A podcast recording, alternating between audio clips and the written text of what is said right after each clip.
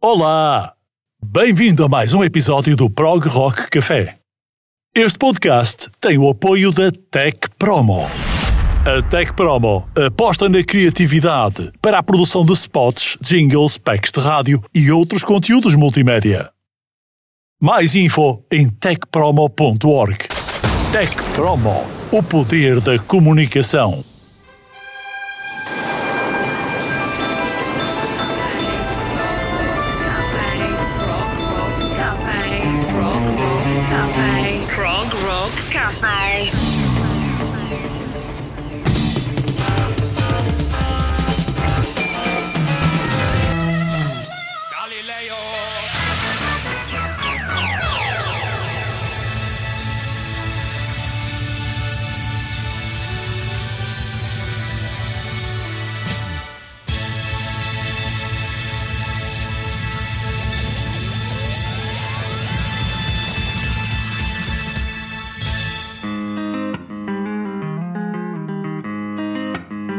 Olá, bem-vindos ao episódio número 67 do Prog Rock Café.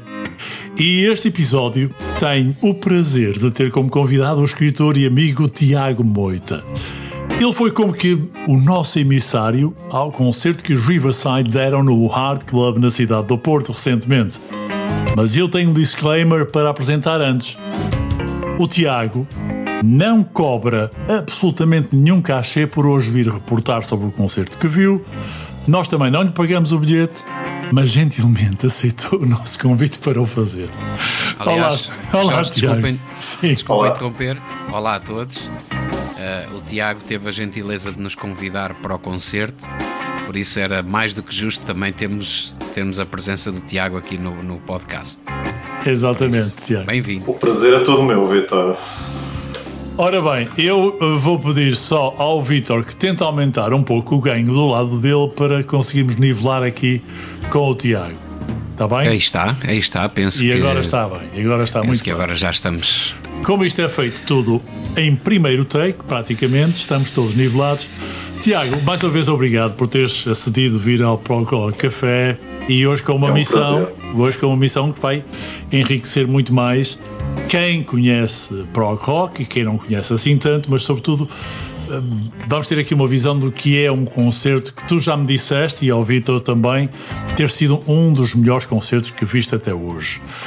Riverside estava hum, já antes de ir ao concerto de, no, no, digamos, na, panó- na panóplia das bandas que tu já ouvias ou, ou mais ou menos. Sim, é preciso ver que eu, vi o Riverside pela primeira vez, creio que em novembro ou outubro de 2011, quando eles lançaram o álbum. Eu não sei se foi o. Ah, o Memories in My Head, exatamente, que era um EP que eles lançaram em 2011, exatamente. E nessa altura eh, foi uma surpresa, aliás, até mesmo para as pessoas que foram assistir. Na altura eu lembro perfeitamente que estão mais ou menos 200 pessoas. Só para ter uma ideia, neste concerto tiveram aproximadamente 500 pessoas para verem para ver o salto de, de público que esteve presente neste concerto. Espetacular. Uh, nessa altura, em 2011, eles, eles centraram sobretudo nos clássicos. Eles tanto tocaram músicas do Second Life Syndrome de 2005, do Rapid Eye Movement de 2007. Aliás, se não me engano, a última canção que eles tocaram foi uma das minhas preferidas, que já passou aqui no Prog Rock Café, que é o Ultimate Trip. Sim. Exato. Uh, depois centraram-se em algumas canções do Memoirs in My Head, Head e no ano Domini High Definition, que foi o álbum anterior de 2009. Agora, neste concerto, eles centraram-se muito no, no mais recente álbum, ID, ID Entity, Claro, claro. Que por aquilo que eu percebi é um álbum que critica eh, coisas como, por exemplo, a pós-verdade, o populismo, eh, eh, o extremismo que tem aparecido. E aliás, as, canções referem-se muito. Aliás, uma das canções que eu, que eu gostei muito de ouvir no concerto chamada Post Street, Post, Post perdão, eh, reflete exatamente essa ide- ideia, a ideia da desinformação provocada pelas redes sociais, as plataformas digitais, e ele foca muito isso. Em termos de estilo musical, eles parece que, que fizeram uma revisitação do som dos anos 80. Lembram-se do som que os Yes tocavam nos anos 80? Exatamente. Em que usaram E- muitos sintetizadores. É verdade. E já agora. Aliás, se tu tiver. Deixa-me só atalhar aqui com esta. É exatamente isso que estás agora a focar. E eles, inclusive, criaram o Friend or Foe a pensar no Mike and the Mechanics dos anos 80. No- Completamente. Na, na música All You Need Is a Miracle. Exatamente. E Aliás, e há do- muita a questão coisa que até faz do lembrar pop o Yes. também, né? Se lembrares o Broken o Owner of a Broken, Broken Heart, se não me engano, é essa. Honor of the Only Heart. Owner of Only Heart. O- A, a ideia dos sintetizadores que, que existe nessa canção fez-me lembrar essa, essa canção dos Yes. Sim, sim. Vitor, Eu também consigo encontrar um bocadinho de ahá. eh, Sim, também eu, também do- encontrei. De um dos álbuns do final dos anos 80, eu acho que é um pop. Sim, há ali um muito do Take On Me, isso tudo nessa música. um bocadinho. Exato, exato. um- aliás, muito refinado e de excelente qualidade e com, enfim, uma produção de estúdio. E essa música Friend or Foe também, já que estás a falar nessa questão da contra-informação, da, da inteligência artificial, há toda uma abordagem muito simbólica dessas, dessas realidades ao longo do, do ID Entity. Sem dúvida. E aliás, este álbum eu já tive a ouvir bastante bem. É uma, é uma antítese do que foi o Love, Fear and Time Machine, de dois, que foi lançado em 2015. E também o Wasteland, que era um bocado mais depressivo, e eu percebo porquê, porque isso tem a ver com a morte do pior Grudzinnik, que foi o grande guitarrista deles que infelizmente Sim. faleceu no Sim, ataque exatamente. cardíaco. exatamente. Não, perdão, de embolia pulmonar.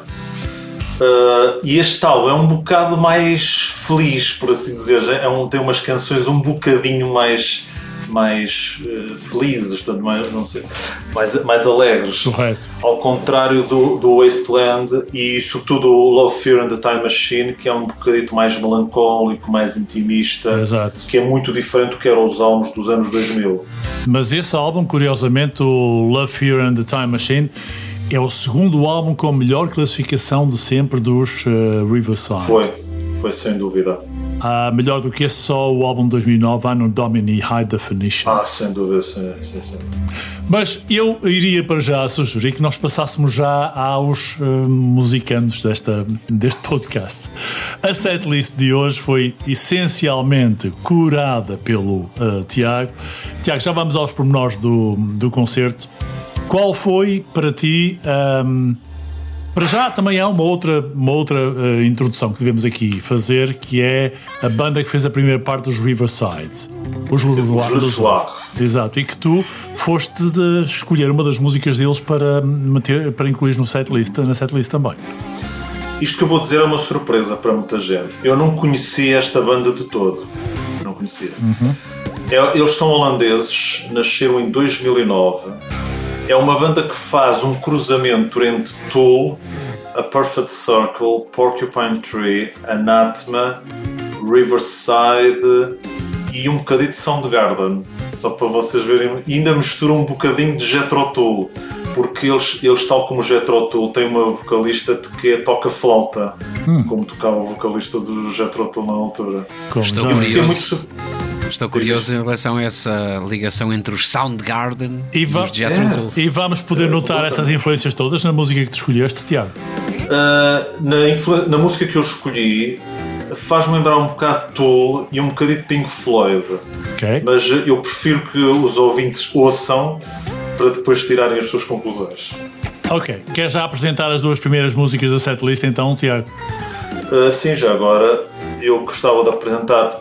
A primeira que eu escolhi na altura foi o Landline Blast, que foi a, a canção que mais me impressionou no concerto. Eles começaram o concerto com o Addicted do Love Fear and the Time Machine e depois lançaram o Panic, o Zero Two Panic Room do Rapid Eye Movement, que é um dos meus álbuns preferidos do Riverside. E logo a seguir tocaram o Land- o Landline Blast, que é absolutamente fantástica por causa do o sol de baixo que o vocalista e baixista eh, que toca logo no início. A, o- a segunda canção é o Dystopia do, dos Le Soir. Como eu digo, eu não vou dizer mais nada, prefiro que ouçam e depois tirem as vossas conclusões.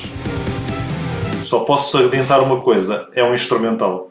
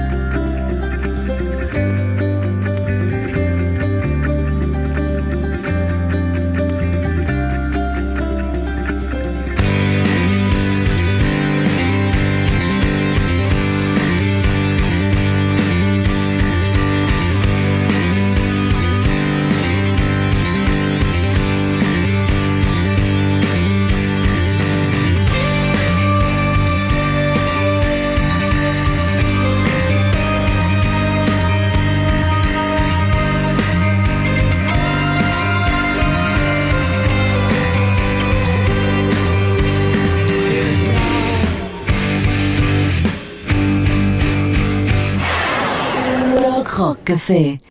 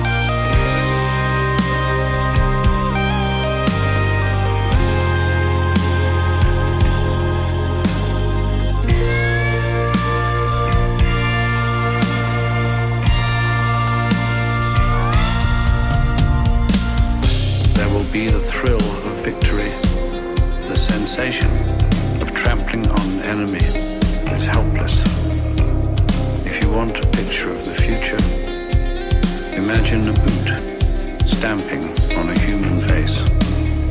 Forever.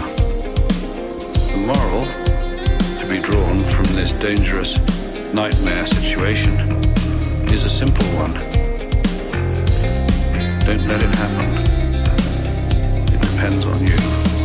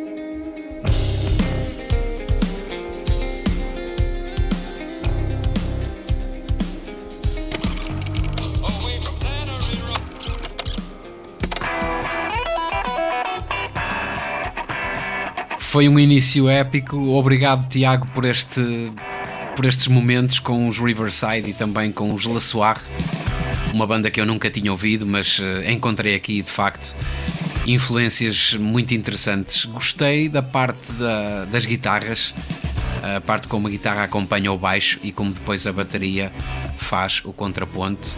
Dá-nos aquela ideia mesmo da, da tal fusão. E há aqui um lado muito Pink Floydiano, não é? Na forma como as guitarras estão eh, incluídas na mistura, os delays e, claro, sempre eh, este espírito bastante bastante mais obscuro. São, são um bocadinho mais obscuros que os Riverside. Eu acho que os Riverside são uma banda muito brilhante, muito luminosa, com, com uma energia contagiante.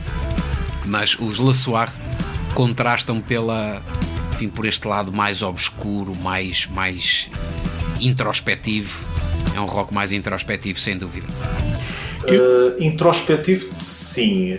Obscuro, não acho, não acho tanto. Eu, assisti, eu, quando assisti ao concerto, eu reparei que muitas delas canções até tipo, pareciam, pareciam um bocadinho mais alegres que a dos Riverside.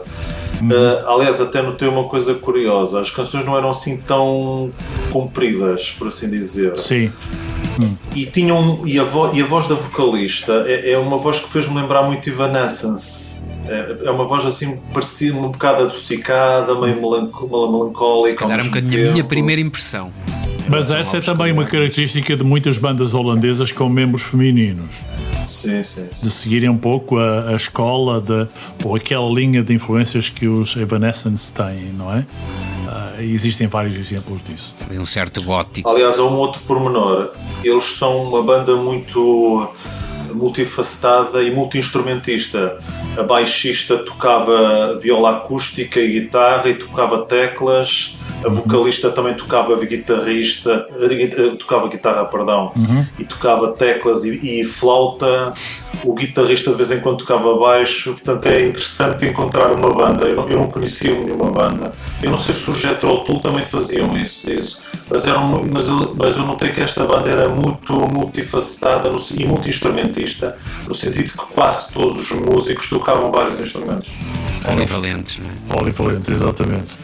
Eu, eu perguntava-te a nível da, da, da- performance, teatralmente falando, a nível da, da entrega, da interpretação, o que é que te pareceram os, os Soir? Depois falamos dos, dos, eh, também dos eh, Riverside. Há aqui uma diferença muito grande. Os Riverside são uma banda que tocam determinadas certas músicas e certos, e certos solos para fazer com que o público interaja com eles. Os Le Soir não fazem muito isso. São típico daquela banda de rock progressivo que toca, acaba e espera que as pessoas acabem de bater as palmas. Ok? Mas é um pouco isso que acontece. São mais eh, postura de professor, não é? De professor de música. Não tanto, eles são mais simpáticos, não, dizer, não são ah, egoístas ou, ou frios como o público, pelo contrário. Sim. Mas, ah, mas são, são um bocado secos no sentido de tocar o que têm a tocar e não esperam assim muita intera- interatividade por parte do público. Ok. pessoa um bocadinho mais aquidistante. não é? Ok, ok, muito bem.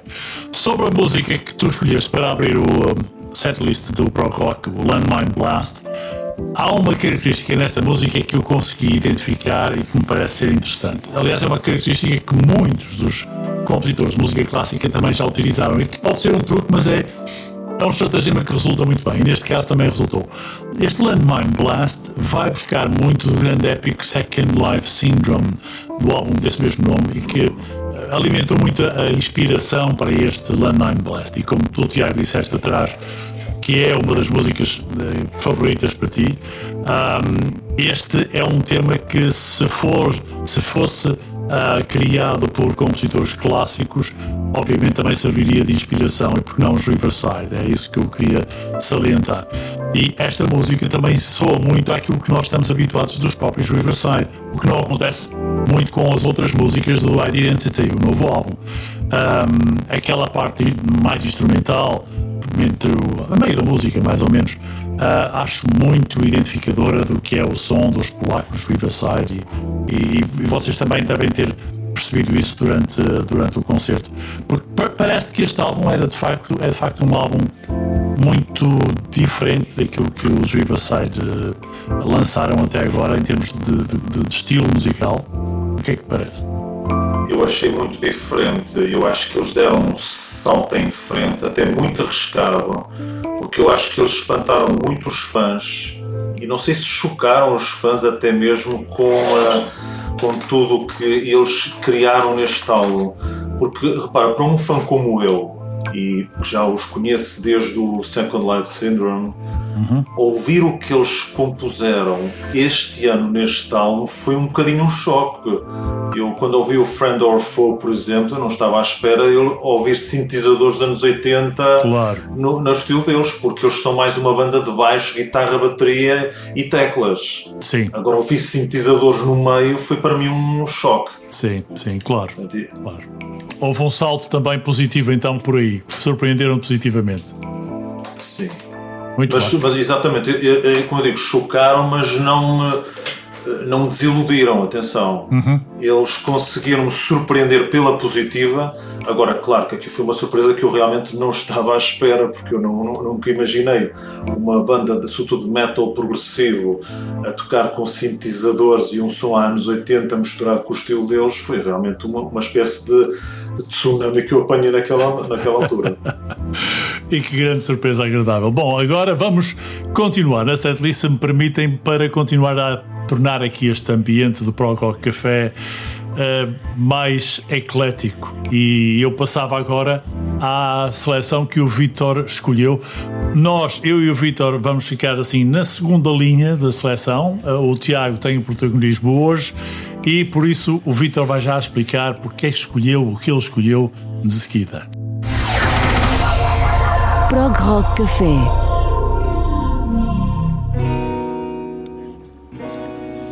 Foi muito a propósito a, a observação do Tiago sobre a mudança de estilo dos Riverside. Uh, eu acho que há bandas que hum, a- até uma certa altura são quase consideradas como bandas de culto. Os Riverside uh, eram um pouco isso, mas uh, de facto eles com, com a qualidade que têm, uh, estou convencido que a mudança de paradigma em termos musicais e a introdução dos sintetizadores foi uma excelente aposta e os Riverside vão continuar a, a cativar cada vez mais fãs. E é exatamente de acordo com a sonoridade dos Riverside para continuarmos com um rock progressivo muito eclético e muito agradável que eu trouxe aqui duas propostas. Uma delas é dos Mad Symphony, o álbum Blood to Dust de 2022, um álbum que nos apresenta um rock progressivo bastante eh, intenso. Eh, todos os instrumentos estão presentes eh, num, enfim, num, num rock enérgico, num- numa música que de facto ca- capta todo- todos os nossos sentidos, cativa todos os nossos sentidos. E eu escolhi eh, a faixa homónima deste álbum de 2022 dos Mad Symphony, mais uma das bandas de. Não sei bem se isto é prog metal, penso que sim, penso que se enquadra bem no estilo prog metal.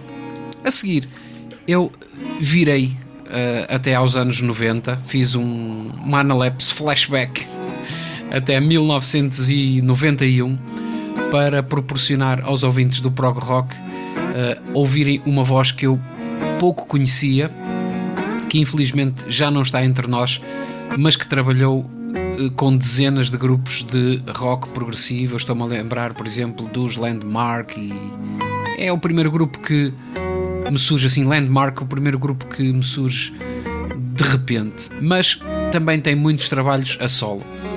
Estou a falar de Tracy Hitchings, Horizons in Your Eyes, um álbum de 1991 chamado From Ignorance to Ecstasy.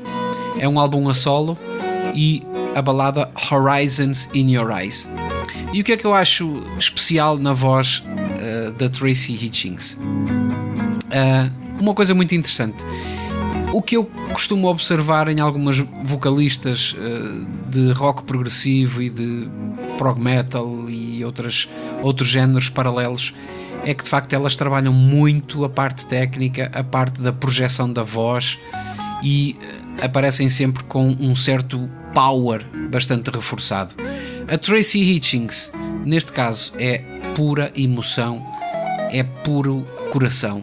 Eu acho que esta vocalista afirma-se exatamente por isso, pela sua emocionalidade, pelo seu tom muito emotivo e porque nos transporta para um universo completamente diferente do rock progressivo. Já não vamos encontrar aqui uma sonoridade muito forte em termos de, de grupo e de instrumentos, mas a voz empresta-lhe todo o encanto, toda a emoção e muito horizonte. Horizons in Your Eyes é a segunda proposta que eu deixo aqui no, no Prog Rock Café com uma das vozes mais emo emotivas de sempre, Tracy Hitchings.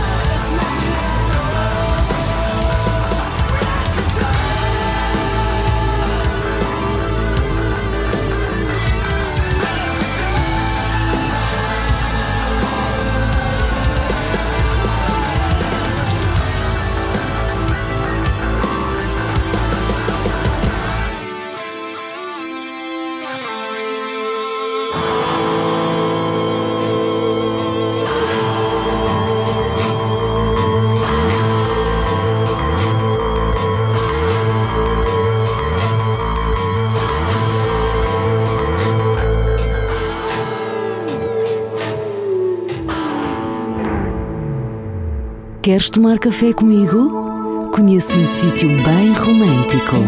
Prog Rock Café.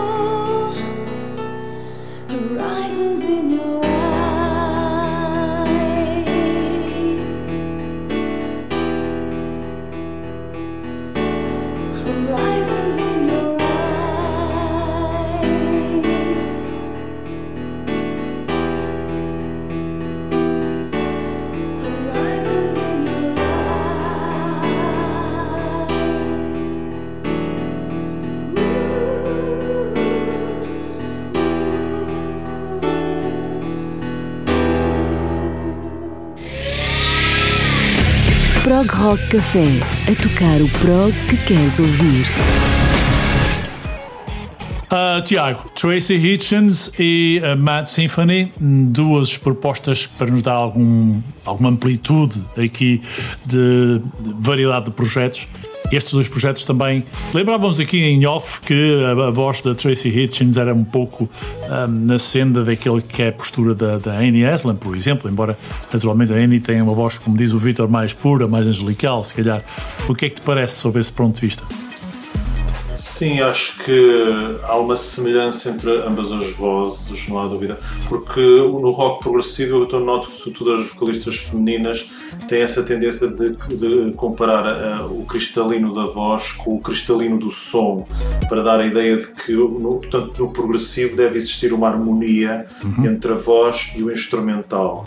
Portanto, eh, e nesse ponto de vista, eh, eu não conhecia muito bem, muito bem a Tracy Hitchens, estou a ouvir pela primeira vez, mas noto que há essa proximidade que é muito típica das vocalistas do- das bandas de rock progressivo. Muito bem, estou perfeitamente em sintonia com esse ponto de vista também. Vitor, excelente. Para já, ah, continuamos. Parabéns, Vitor. Parabéns pela escolha, Obrigado. sem dúvida. Ah, vamos ver se eu consigo comportar mal, estar à altura. Agora, voltamos àquilo que ah, o Tiago também foi buscar e que tem, sai um bocadinho fora da senda dos Riverside. Tiago, então, mas porquê é que depois de Riverside e Lezoir optaste por escolher Rush e Tool? Tool já sei que é a tua banda de eleição, não é? Exato, exato. Rush eu conheci há muito pouco tempo. Eu confesso que comecei a ouvir algumas bandas do rock progressivo mais a partir de 2003. Rush acho que foi das últimas e a música que eu mais me lembro foi esta do Tom Sawyer. Eu sei que eles lançaram um álbum, penso que chamado doi- 2123, Sim. se não me engano é isso Sim. que eles tinham uma música muito comprida que penso que era The History of Radio que eu também adorei Uhum. fez lembrar um bocado daquelas músicas do Jesse do 10 mil anos Sim, entre, sim. entre Vênus e Marte esta aqui é, é mais curta mas o que eu saliento muito bem não é só a voz do, do vocalista mas é a conjunção dos acordes com a bateria e o baixo que eu achei fantástica e por isso eu achei que era a música adequada para apresentar esta noite Muito bem, muito bem. E quanto aos Tool? Quanto aos Tool, Lateralus é um dos grandes eh, momentos do rock progressivo mais contemporâneo. Aliás, há, muitas, eh, há muitos fãs Tool, sobretudo fãs do álbum Lateralus, que dizem que esta canção é para aí a segunda melhor canção. Muitos dizem que começa com o Schisms e depois é logo o Lateralus. Eu pessoalmente gosto do Schisms, gosto de Grudge e depois o Lateralus, mas o Lateralus nunca fica atrás. Porque o que eu gosto nesta canção é aquela junção que ele faz entre o baixo, perdão, a, gui- a guitarra, depois o baixo, depois a bateria, que faz, a- faz uma espécie de in- intro para depois a entrada da, guitarra distorcida e finalmente da voz do Maynard, que basicamente no princípio ele não está a cantar, está é, é, propriamente a falar e só depois é que canta. E então essa, essa dissonância é muito curiosa. Até que na parte final nota-se que ele, que ele puxa muito mais com a voz e depois termina numa forma épica que só mesmo ouvindo é que vão perceber. Vamos a isso. Para começar, eh, temos então Tom Sawyer, que é um dos singles gravados pelos Rush que lançou a banda para a área mais comercial do prog rock. Mas ainda bem, nos anos 80 ainda se faziam muitos singles que se passavam nas rádios ah, de muita música de rock progressivo. Ah, curiosamente, foi na década de 80 que o rock progressivo, eh, mais na- na- no subgénero neoprog, eh, conseguia chegar a muita gente através das rádios e os Rush eram a prova disso, não só no outro lado do Atlântico, mas por todo o planeta.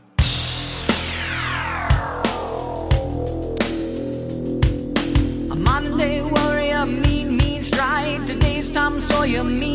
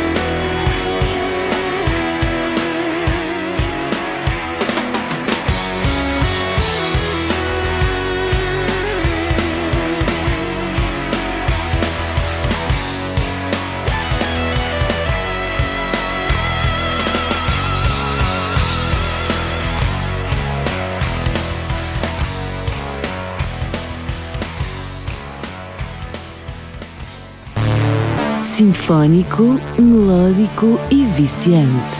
Deves consumir cada episódio com moderação.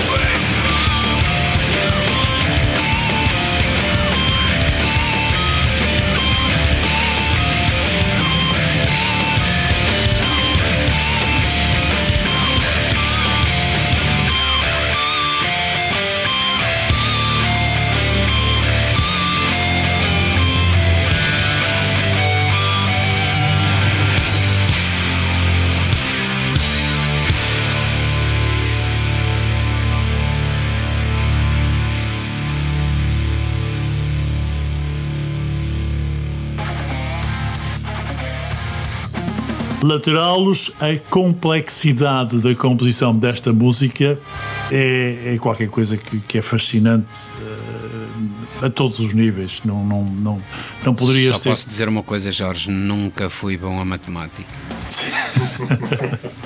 Já somos dois. Ok, ok. Eu tive fases. Mas pronto, não vamos por aí. Agora eu iria aproveitar para deixar aqui a oportunidade do Tiago também colocar uma questão que vai levar aqui muita gente a pensar pela sua própria cabeça, mas já agora a podermos também nós pensarmos um pouco mais profundamente sobre como é que tem sido a evolução do prog rock. No final é isso que a tua pergunta coloca subjacentemente, Tiago, mas vamos lá saber qual é. A pergunta é esta para o Jorge, para o Vitor e todos os fãs que nos estão a ouvir do Prog Rock Café. Acham que as bandas de rock e metal progressivo dos anos 80, ao utilizarem o som do synth pop e dos sintetizadores que eram utilizados por esse estilo nos anos 80, não traíram um pouco o que era o rock progressivo puro dos anos 70? Eu tenho uma opinião, eh, não vou deambular muito, prometo, porque senão estaríamos aqui até ao episódio 68 e 69. Mas eu vou deixar a minha parte para o final, para o Vitor poder então abrir já o que hum, conta na sua opinião. É a minha opinião e vale o que vale. Eu sempre associei muito o rock progressivo ao uso de sintetizadores, desde os Moogs, os Mellotrons. Aliás, foi isso que foi diferenciando o rock progressivo e sinfónico do, do anterior rock psicadélico, não é muito mais eh, baseado nas guitarras e nos órgãos eh, como o Hammond, que depois eh, foram sendo utilizadas outras sonoridades. E penso que com bandas como os Pink Floyd e outras eh, e a introdução de outros subgéneros no rock progressivo eh, foi depois um caminho que, que conduziu até à synth pop. E a synth pop enfim também acaba por ser em certa medida uma ramificação do rock progressivo eu estou-me a lembrar de bandas como por exemplo os Spandau Ballet podem dizer o que disserem, mas os Spandau Ballet têm, apesar de serem uma banda muito conotada com a synth pop, uma ligação muito forte ao rock progressivo. Eu estou-me a lembrar do Gold, por exemplo, que é uma, é uma das canções que está muito ligada ao rock progressivo, mas depois, claro que a sonoridade do grupo foi mudando para a synth pop. Entretanto, se quisermos também aprofundar esta questão, acho que há uma coletânea muito recentemente lançada pelo Steven Wilson, eh, que tem um nome muito comprido que eu já não me lembro, mas que faz exatamente essa ponte eh, entre o rock progressivo mais puro e a synth pop. Eu penso que o que não houve não foi um, enfim, não foi um adulterar, foi uma evolução inevitável que foi sendo mais ou menos bem aproveitada pelas várias bandas. Aliás, aqui em Portugal tivemos, ainda há bocadinho falámos no, no José Cid, nos 10 mil anos eh, Ven- eh, Depois entre Vênus e Marte. Hum. e, e- e mais posteriormente no, no Vida Sons do Cotidiano, que é um álbum em que ainda se nota mais o som dos Moogs, Exato. não tanto dos Melotrons, porque do, o, o anterior nota-se muito o som dos Melotrons, mas o nosso José Cid foi de facto dos que mais conseguiu fazer essa fusão entre o rock progressivo e um novo estilo de pop que estava, que estava a nascer. Portanto, eu Sim, acho que foi concordo. positiva a evolução. Mas eu acho que nos anos 80 o José Cid aproximou-se mais da música popular portuguesa, aquelas, músicas como o Portuguesa Bonita, o, o Favas com Chouriço, já não tinha Mas isso eu muito já nem estou a ver falar com dos anos aquilo. 80. Eu Pois, já não estou a falar dos Eu José estou a anos até 80. mais dos anos 80, porque é mais essa temática, é, é mais esse o, o, A tempo década em que eu falei mais né? deste tipo. Pois, pois é mais essa década em que houve uma grande alteração do que era o- é conotado o rock progressivo. Concordo com essa, com essa Aliás, o, o, o próprio José Cid disse numa entrevista que só não fez mais rock progressivo porque isso não vendia em Portugal. Aliás, há um álbum, há um, um álbum, desculpa interromper, que para mim marca bem a diferença entre essa fase mais puritana do rock progressivo e que não deixa de ser extremamente progressivo, que é o álbum Old Loves Die Hard dos Tr- Triumvirat, que, eh, que tem mesmo essa abordagem muito profunda dos sintetizadores. Penso que é, o sintetizador é, é é talvez o instrumento que mais se nota, eh, além do Rhodes Piano, que era um, um instrumento relativamente pouco usado no rock progressivo. Lembro-me de ser usado em alguns álbuns dos Pink Floyd, mas. Ah, e, e- e no Riders on the Storm dos, dos Doors também, na Ah, substituição isso do usava-se muito o órgão Amon, que, que era muito usado pelo Ray Masberg. Aliás, o que eu notei nos anos 80 é que usaram muito órgão eletrónico. Aliás, a a maior parte das bandas usavam órgãos eletrónicos, que, era, que não tinham nada a ver com o som do Amon, que é um som, para mim, no meu entender, muito mais puro que o som dos teclados eletrónicos. Dependendo E da saturação que lhe-. A saturação externa também era um, um tratamento muito importante. Por exemplo, os, os Emerson, Lake and Palmer não era só o, o Hammond, era mesmo a capacidade que eles tinham de imprimir saturação. Os Deep Purple, por exemplo, os Uriah Heep e outras bandas que, que fizeram do Hammond ali uma, um, um elemento fundamental na produção deles. Mas de facto, na minha opinião, a evolução foi em geral positiva. Foi. Eu, eu, nos anos 90 há uma coisa curiosa. O rock progressivo aproximou-se também do rock alternativo. sim.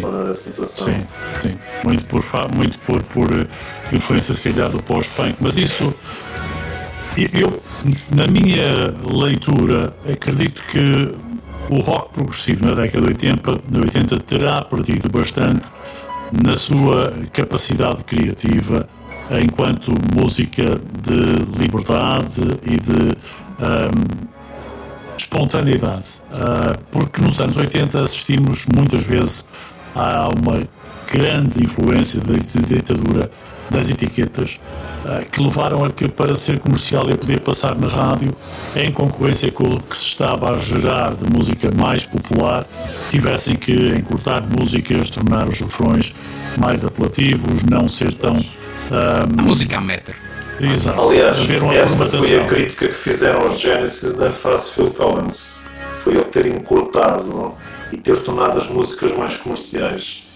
Se bem que, atenção, o álbum Duke de 1980... Eu estava justamente a falar, a pensar nesse álbum, tens toda a razão, Tiago. Pois é. Esse é talvez Eu, o eu, quando era criança, eu gostei muito do Invisible Touch, quando eu não conhecia os Genesis, porque nós eu não conhecia nessa altura Mas em relação aos Genesis, ainda- há um- do tempo de Gabriel. Eh, em relação a Genesis, ainda há um álbum anterior que é o Abacap.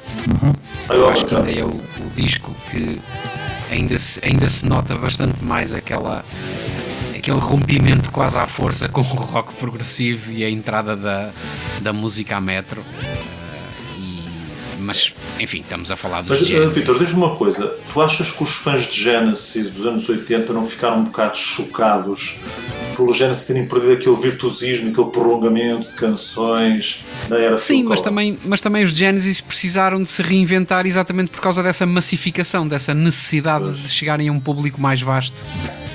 Uh, mas mesmo assim mantiveram, mantiveram enquanto o Peter Gabriel esteve ali e o próprio Phil Collins que, sei lá, o, o- por exemplo o Trick of a Tale, que é um disco que, que foi gravado sem, sem, a sem o intervenção Peter do Gabriel. Peter Gabriel, Exatamente, foi o primeiro álbum. consegue ser um álbum Mas extremamente esse álbum provou. Mas há quem diga que o Trick, Trick or Tale já tinha canções em- ainda no tempo em que estava lá o Peter Gabriel, só que não tinha a voz do Peter A Gabriel. composição de, de- de todas as músicas do Trick of the Tail foi do Mike Rutherford do, uh, e do Peter Gabriel, sobre- perdão, e do Phil Collins, sobretudo. Phil Collins. Exatamente. Ah, a capacidade criativa do Phil Collins ficou bastante evidente nesse álbum.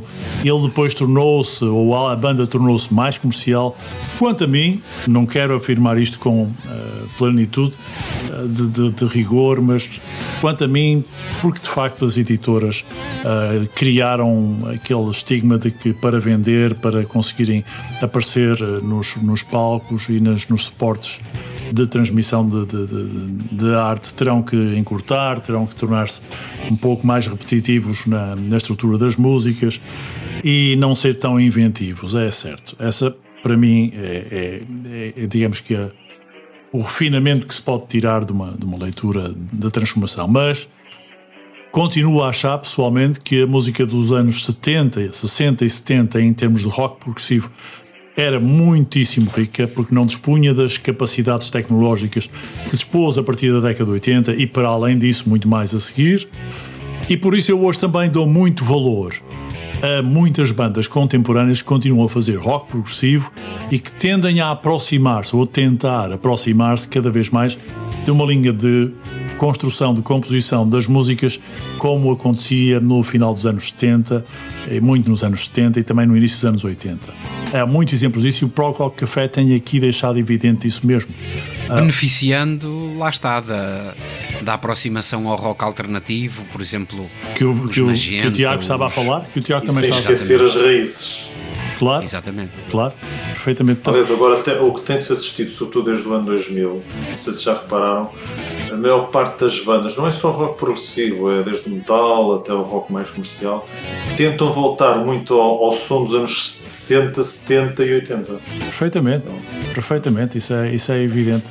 Aquela fórmula de, entrada, refrão, entrada, refrão, riff, de refrão e sai, essa fórmula está, está perfeitamente eh, batida e as pessoas hoje procuram alternativas àquilo que roda nas playlists da rádio e cada vez mais proliferam podcasts e outros conteúdos de eh, promoção de géneros musicais que são muito mais elaborados, mais ricos, mais ehm, conotados com, com, com arte, de facto, e não. E isto, já entrando um bocadinho no. Enfim, isto leva-nos a, a caminhos enormes.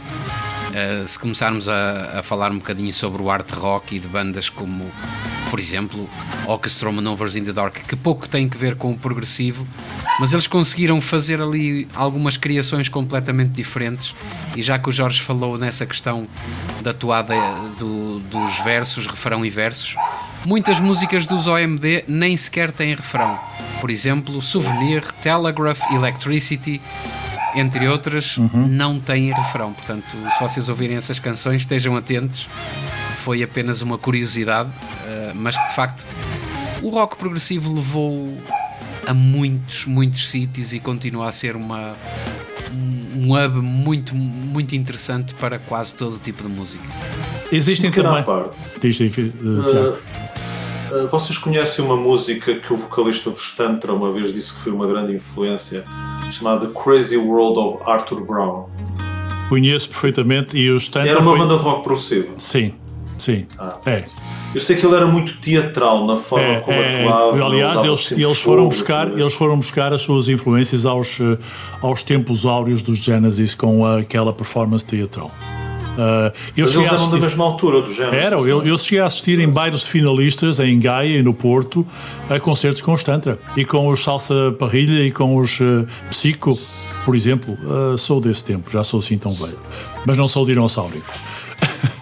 Agora, a Tantra é a banda que melhor, ou que seguia até mesmo, mesmo muito a escola dos secos e molhados do Brasil, se quisermos. Era realmente Mas espetacular. tinha então. muita influência do Genesis, daquilo que Tinha, eu ouvi. tinha. muito. As Até próprias pinturas. visual deles. É, as eu pinturas, lembro de ver vídeos no YouTube em que o vocalista sempre mascarado. Certo, certo. Isso fazia muito lembrar o Genesis da era Peter Gabriel. É, esse, esse vocalista, posso dizer, tinha uma Norton 750 toda preta ah, e fazia a volta, isto é uma curiosidade, mas na altura o Jardim Soares dos Reis em Gaia era redondo, não é como é hoje, e fazia a volta a 100 a hora ah, com a sua Norton, ah, enfim, já muito fora, mas fazia isso muitas vezes.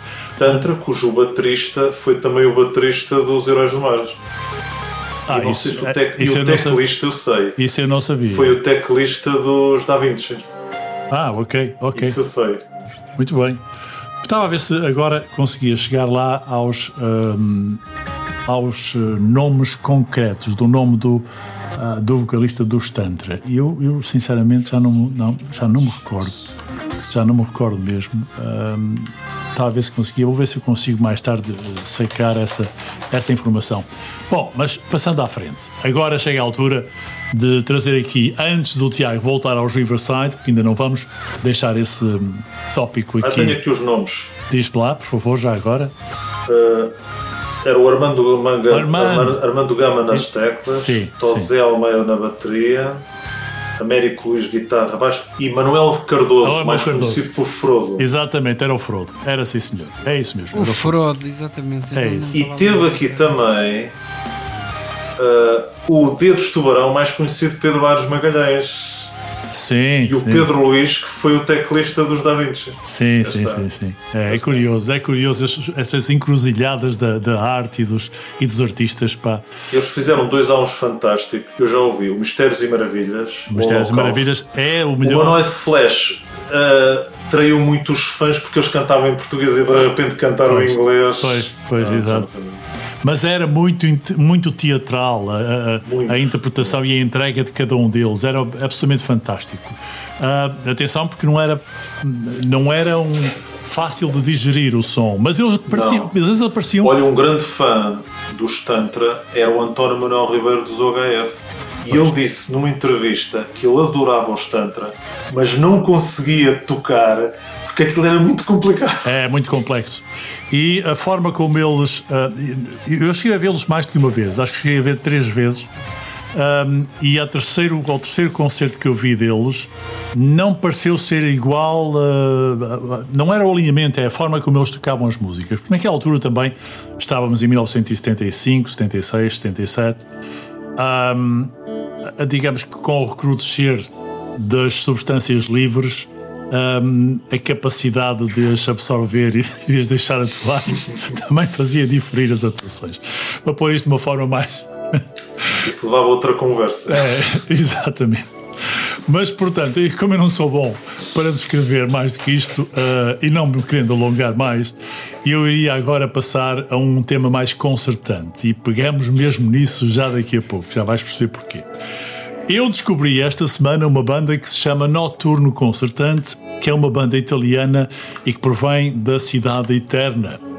E há um álbum de 2002 que me chamou a atenção e eu vou passá-lo aqui em dupla porque tem um tema de abertura que é o Giga um, e depois tem um á- uma música que é uh, um autêntico hino ao amor e que se chama Flood of Tears, cantado parcialmente em, em inglês.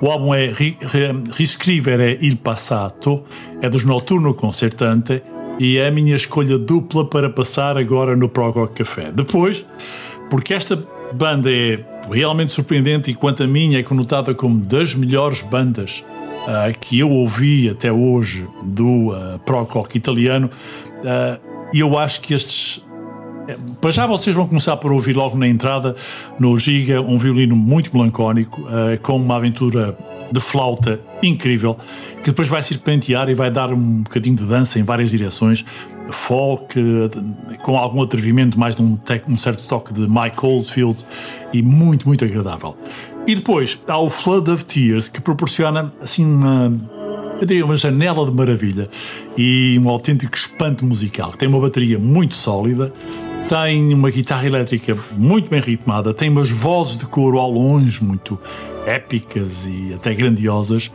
e torna-se uma aventura cinematográfica como se o rock que vem da bota ah, fosse algo de outro mundo, diria eu. É uma música para confundir, para seduzir, uma música que soa bastante à definição de italiano, mas com 5,5 estrelas numa, escala de 5, diria eu, estes Noturno Concertante. Vocês depois vão ainda ouvir só um tema muito novo que eu colo aqui, porque os outros dois dos Noturno são relativamente curtos, que é um tema dos Brave New World, tem um álbum novo, chama-se AI Songs, saiu este ano, e a música chama-se Walkaways. É uma música que leva-nos para aquele ambiente que já falamos aqui há bocadinho a propósito dos, ah, dos Riverside, para o mundo das hum, músicas feitas com inteligência artificial. Aliás, este álbum tem quatro composições instrumentais eh, que são chamadas de AI Songs porque fundem a música ambiente com rock progressivo, a música clássica contemporânea, mas funcionam com escritas eh, feitas, todas elas, os poemas eh, que têm feitos pela, hum, pela inteligência artificial e, portanto, daí chamar-se AI Songs. Eu convido a ouvir-vos e já vamos voltar aos principais deste episódio que o Tiago fez o favor de ir ver para nos contar como é que foi e que pena tivemos nós não poder ir ver. Para já então ficam Noturno Concertante e os um, A Brand New World.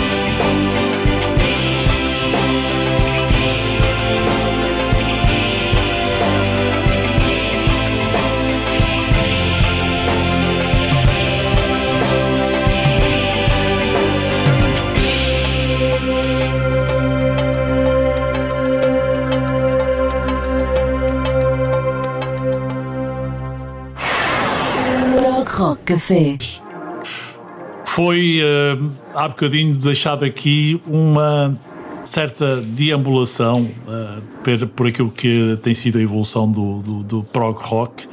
E há muitas coisas boas, histórias absolutamente incríveis que este género musical, além de outros naturalmente, tem deixado para a história da arte. E por isso é que nós sempre que possível, fazemos novos episódios do Proco Café.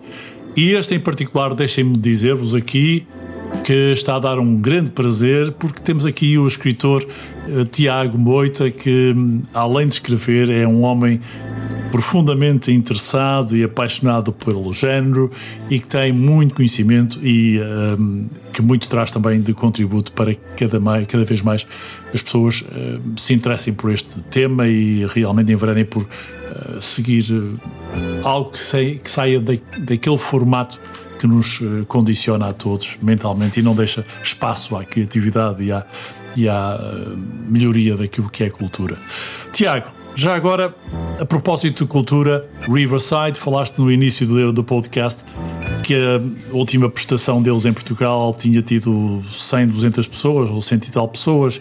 Desta Cerca vez, de 200 quin- pessoas. cerca de 200 e desta vez 500. A sala estava cheia. Eu conheço o Art Club. E uma curiosidade: a maioria das pessoas não conheceu o Riverside. Ele, ele fez uma sondagem, ele perguntou quantas pessoas estavam aqui pela primeira vez, a esmagadora maioria levantou o braço, e só uma minoria, entre, entre os quais eu, levantou o braço. Espetacular. Espetacular. Não, e depois hum, não foi uma, uma. Não foi numa sala grande. E normalmente as, as bandas de rock progressivo não, não, conseguem, não. Não. conseguem atuar em, em salas. Este tipo de banda tu não vês no Rock in Rio. É evidente, é evidente. Nem, nem, É para este tipo de espetáculo. nem o público. Aliás, só para dar uma- um exemplo, os Porcupine Tree tocaram no Teatro Sá da Madeira. Curioso. Uma coisa, em termos de espetáculo, foi ótimo. Tanto nesse teatro como no Art Club funcionava lindamente.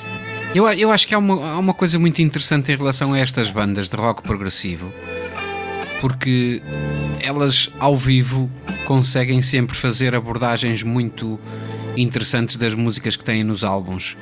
E quando elas atuam num espaço como o Art Club ou o Teatro Sá da Bandeira, por exemplo, que são espaços ligeiramente mais intimistas, eu penso que elas, essas bandas conseguem fazer a adaptação do próprio arranjo do concerto ao tamanho da sala e ao tipo de público que vão ter.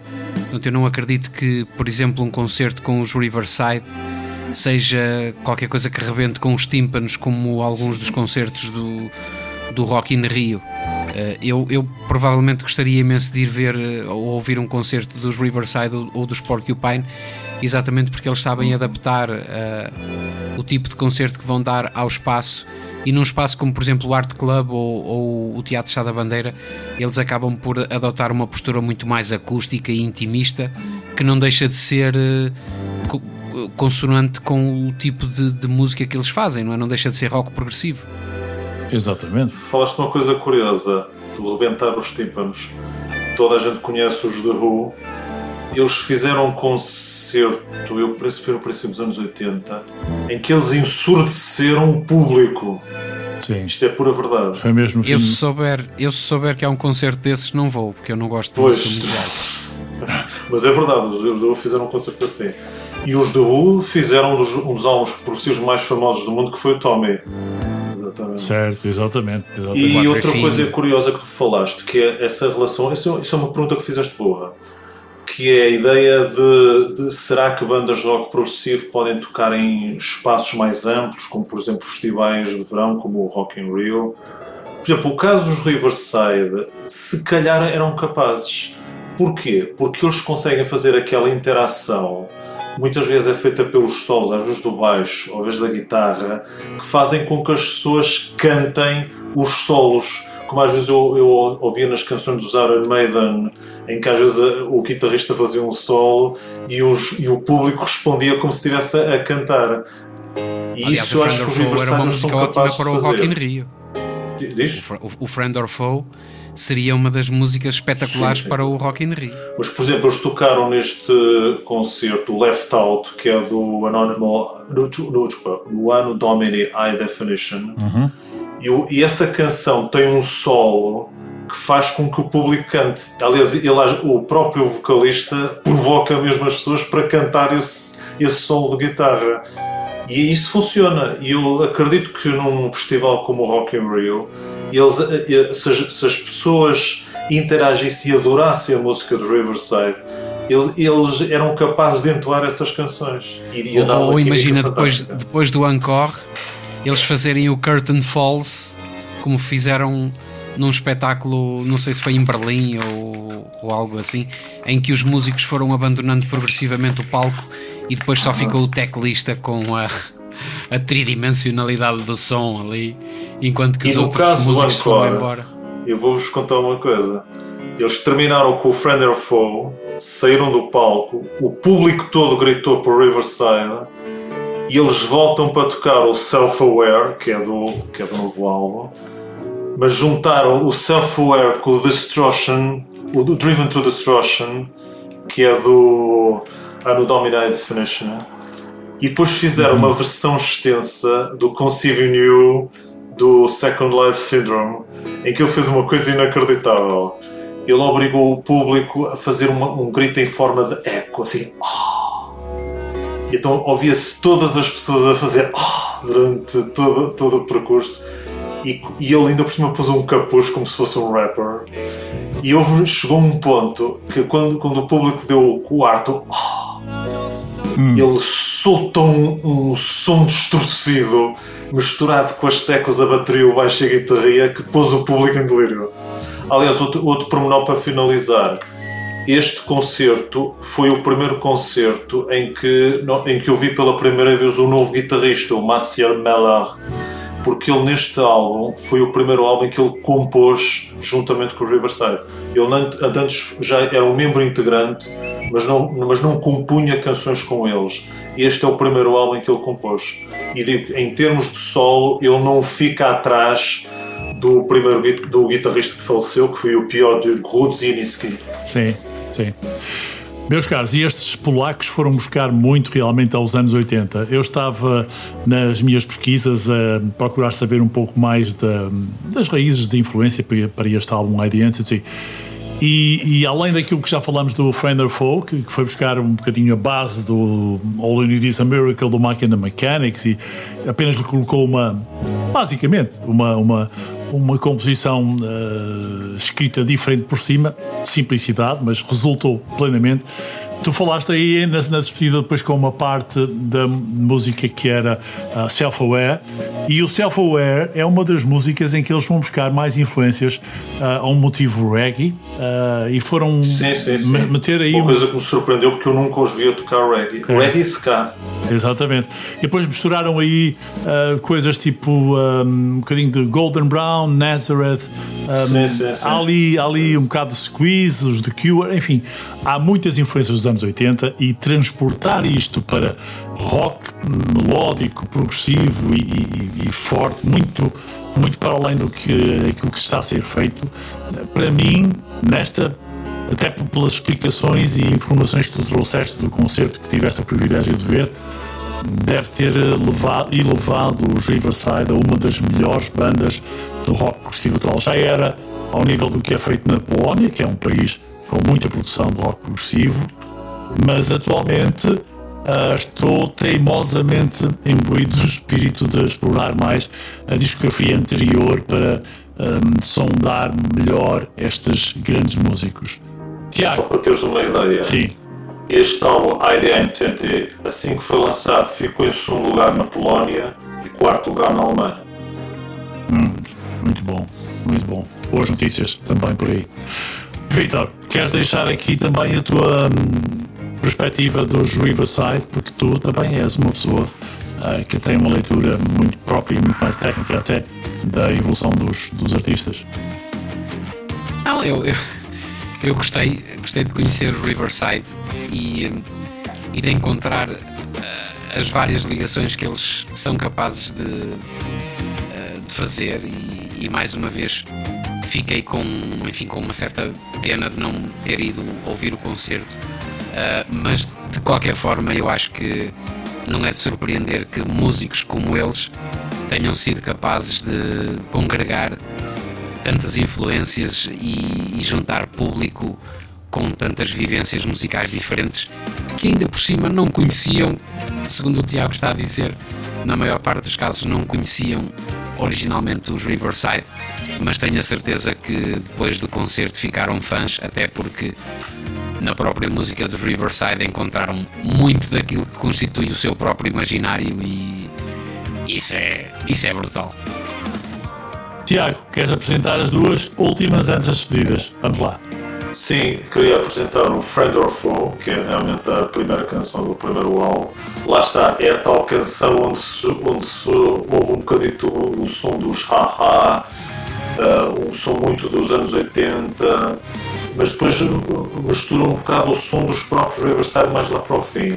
Mas que dá para mostrar a grande mudança radical que os Riverside fizeram neste álbum e o Post Truth que tem um som de, que tem um som de guitarra muito bom logo no início e que depois conjuga depois mais tarde com o baixo e com os outros e com, também com as teclas. Aliás o, o teclista é uma coisa do outro mundo é uma coisa fantástica.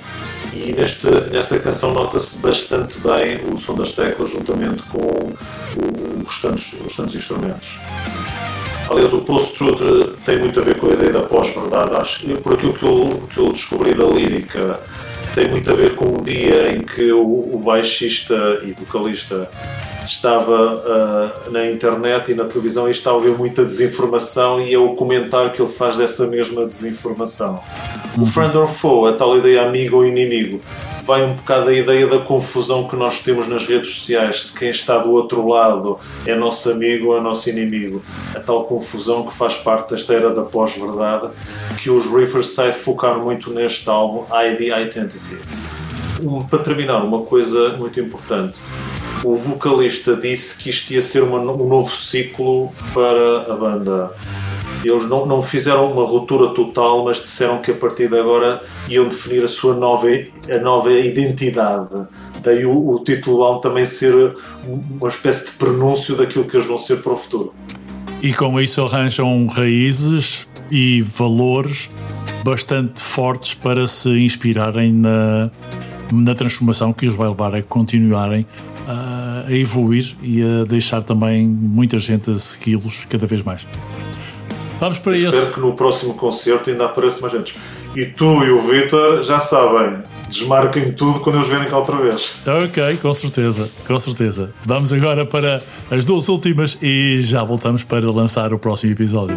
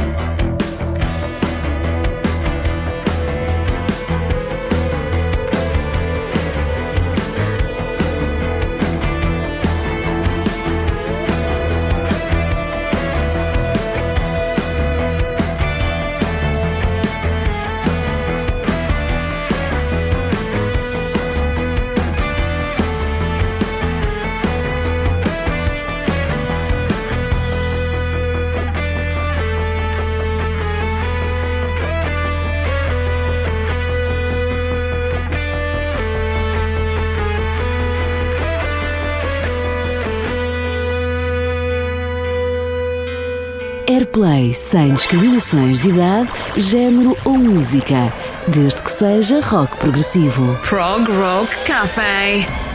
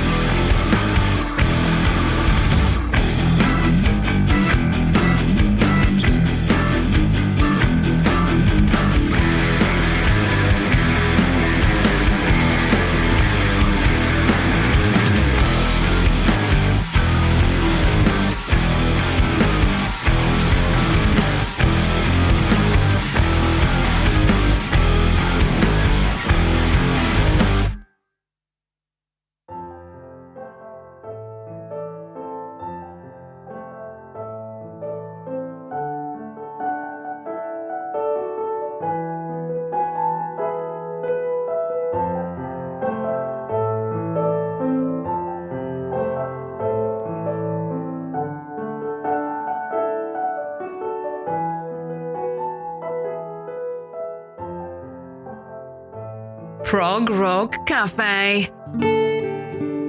Brutal. Este piano, este 7x4, não é? Que é uma. É um tipo de contagem que já não é propriamente uma coisa convencional, mas da qual os Riverside e muitas outras bandas de rock, muitas outras bandas de rock progressivo são capazes. Mas eu acho que aqui este, este final foi verdadeiramente surpreendente. Eu estou com estou, estou teimosamente ah, ah, apostado em procurar que este Friend of Foe passe nas, nas rádios. Ah, não sei se estará a passar em alguma, eventualmente Antena 3 ou algo assim, duvido muito. Mas de facto tínhamos muito para ganhar se começássemos a ouvir mais música Olha, desta. se tiveres conhecimentos nas rádios nacionais, começa a fazer promoção. Isso era bom. Era, era muito, muito bom que se conseguisse fazer, Fazer essa aqui o pitch do transformação. Riverside em Portugal. Olha, uma coisa eu te garanto. Eu, cada vez que fosse entrevistado, cada vez que lanço um livro, bandas de rock progressivo é coisa que não deixo de passar. Eu já, olha, eu consegui passar uma vez na Informédia o, o skismo do Estou. Exatamente, exatamente. Sim, sim, sem dúvida. É daquelas coisas que vale bem a pena e condiz perfeitamente com a tua identidade, até pela forma como tu escreves. Alguma coisa está na, na forja neste momento, Tiago, em termos de escrita? Está sempre. Não, pronto, eu estou a trabalhar num romance. Em princípio já tenho, já, já trabalhei com os últimos retoques, mas para já ainda é muito cedo para, para dizer alguma coisa. Assim, que tiver alguma, assim que tiver coisa para dizer, eu depois entro em contacto. Com certeza. Com. Tiago, mais uma vez, o nosso muito obrigado pela riqueza de informação, de bom gosto e de participação no Proco Café. Mais uma vez, és eh, um dos convidados de, de- de maior ah, prestígio aqui, com toda a justiça. Ah, Haverá estar- de estar aqui outras vezes e espero que dessa vez nós já tenhamos estado a fazer de companhia num dos próximos concertos ah, que não seja dos Riverside, mas outra banda que te dê tanto gozo ou que seja que tenha este nível ou próximo disto. Ah, e, e pronto, mais uma vez que tenhas a continuidade e grande sucesso também como escritor um, e como uh, figura pública extremamente importante uh, da, da nossa cidade, São João da Madeira, onde vivemos. Um, e já agora, alguma banda de prog rock que tu queiras uh, que ouvir atualmente mais interessante, que queiras aqui uh, deixar uh, uma recomendação? Só tenho ouvido Riverside, Le Soir também. Ainda são resquícios da, da contaminação do concerto que Ah, outra coisa, no que toca aos Le Soir, para aqueles que não conhecem, eles são constituídos por Marine Mason, teclas, flauta e guitarra, vocalista, Ingo Dasson, que era o guitarrista. Atenção, um grande guitarrista. Se vocês ouvirem bem os solos que ele, que ele toca na- nos, nos Le Soir, vão, vão perceber o que é que eu estou a dizer. Já deu para ver os slaps com delay que ele, que Sim, ele fazia. o Nick Franzen, que é o guitarrista, Alex Van Damme, que é baixista, que é tal baixista que toca teclas e ao mesmo tempo toca viola acústica, e o Ruben Van Hassen. Eles lançaram cinco álbuns, o Le Soir 2011, o Transscience 2013, Lu- Luctoren Emergo 2014, Fort Latitude 2017 e o Mosaic 2020, que, é, que foi basicamente as canções que eles passaram durante o concerto. é uma banda que tem um sentido mais uh, floydiano, não é? Os Le Soir. Sim, as músicas deles são muito psicanalíticas. Eles, eles vão ali buscar coisas a- ligadas a sonhos, depressões, pesadelos. Se calhar por isso é que eu falei em obscuro, seria mais Sim, subconsciente. era um bocado isso. calhar. Apesar da voz contrastar um bocado com a, com a obscuridade das letras. Interessante. Vamos ter que os ouvir. Vitor, faz tu as despedidas. Este foi o episódio número 67. Olha, é um prazer e ao mesmo tempo é pena, não é? Que está a acabar, chegou ao fim com, com muita rapidez. Mais uma vez foi um prazer partilhar estas discussões muito interessantes com, contigo e com o Tiago e, e darmos aos nossos ouvintes mais um- uns momentos de, de bom prog rock, com reflexões, com opiniões. E continuem aqui a fazer deste, deste espaço um espaço dedicado ao rock progressivo. Continuem a ouvir o podcast, a subscrevê-lo. E mais uma vez, muito obrigado pela companhia, a vocês dois e a todos vocês aí desse lado. Um grande abraço. Tiago, muito vez, mais uma vez, muito obrigado e um grande banhaja para ti. Um grande beijo para vocês, para todos os ouvintes do Prog Rock. Muito obrigado. Para mim foi um enorme prazer estar aqui a falar convosco nestas quase uma hora e meia. E até à próxima. Até à próxima, tchau. Hoje sou muito prog rock.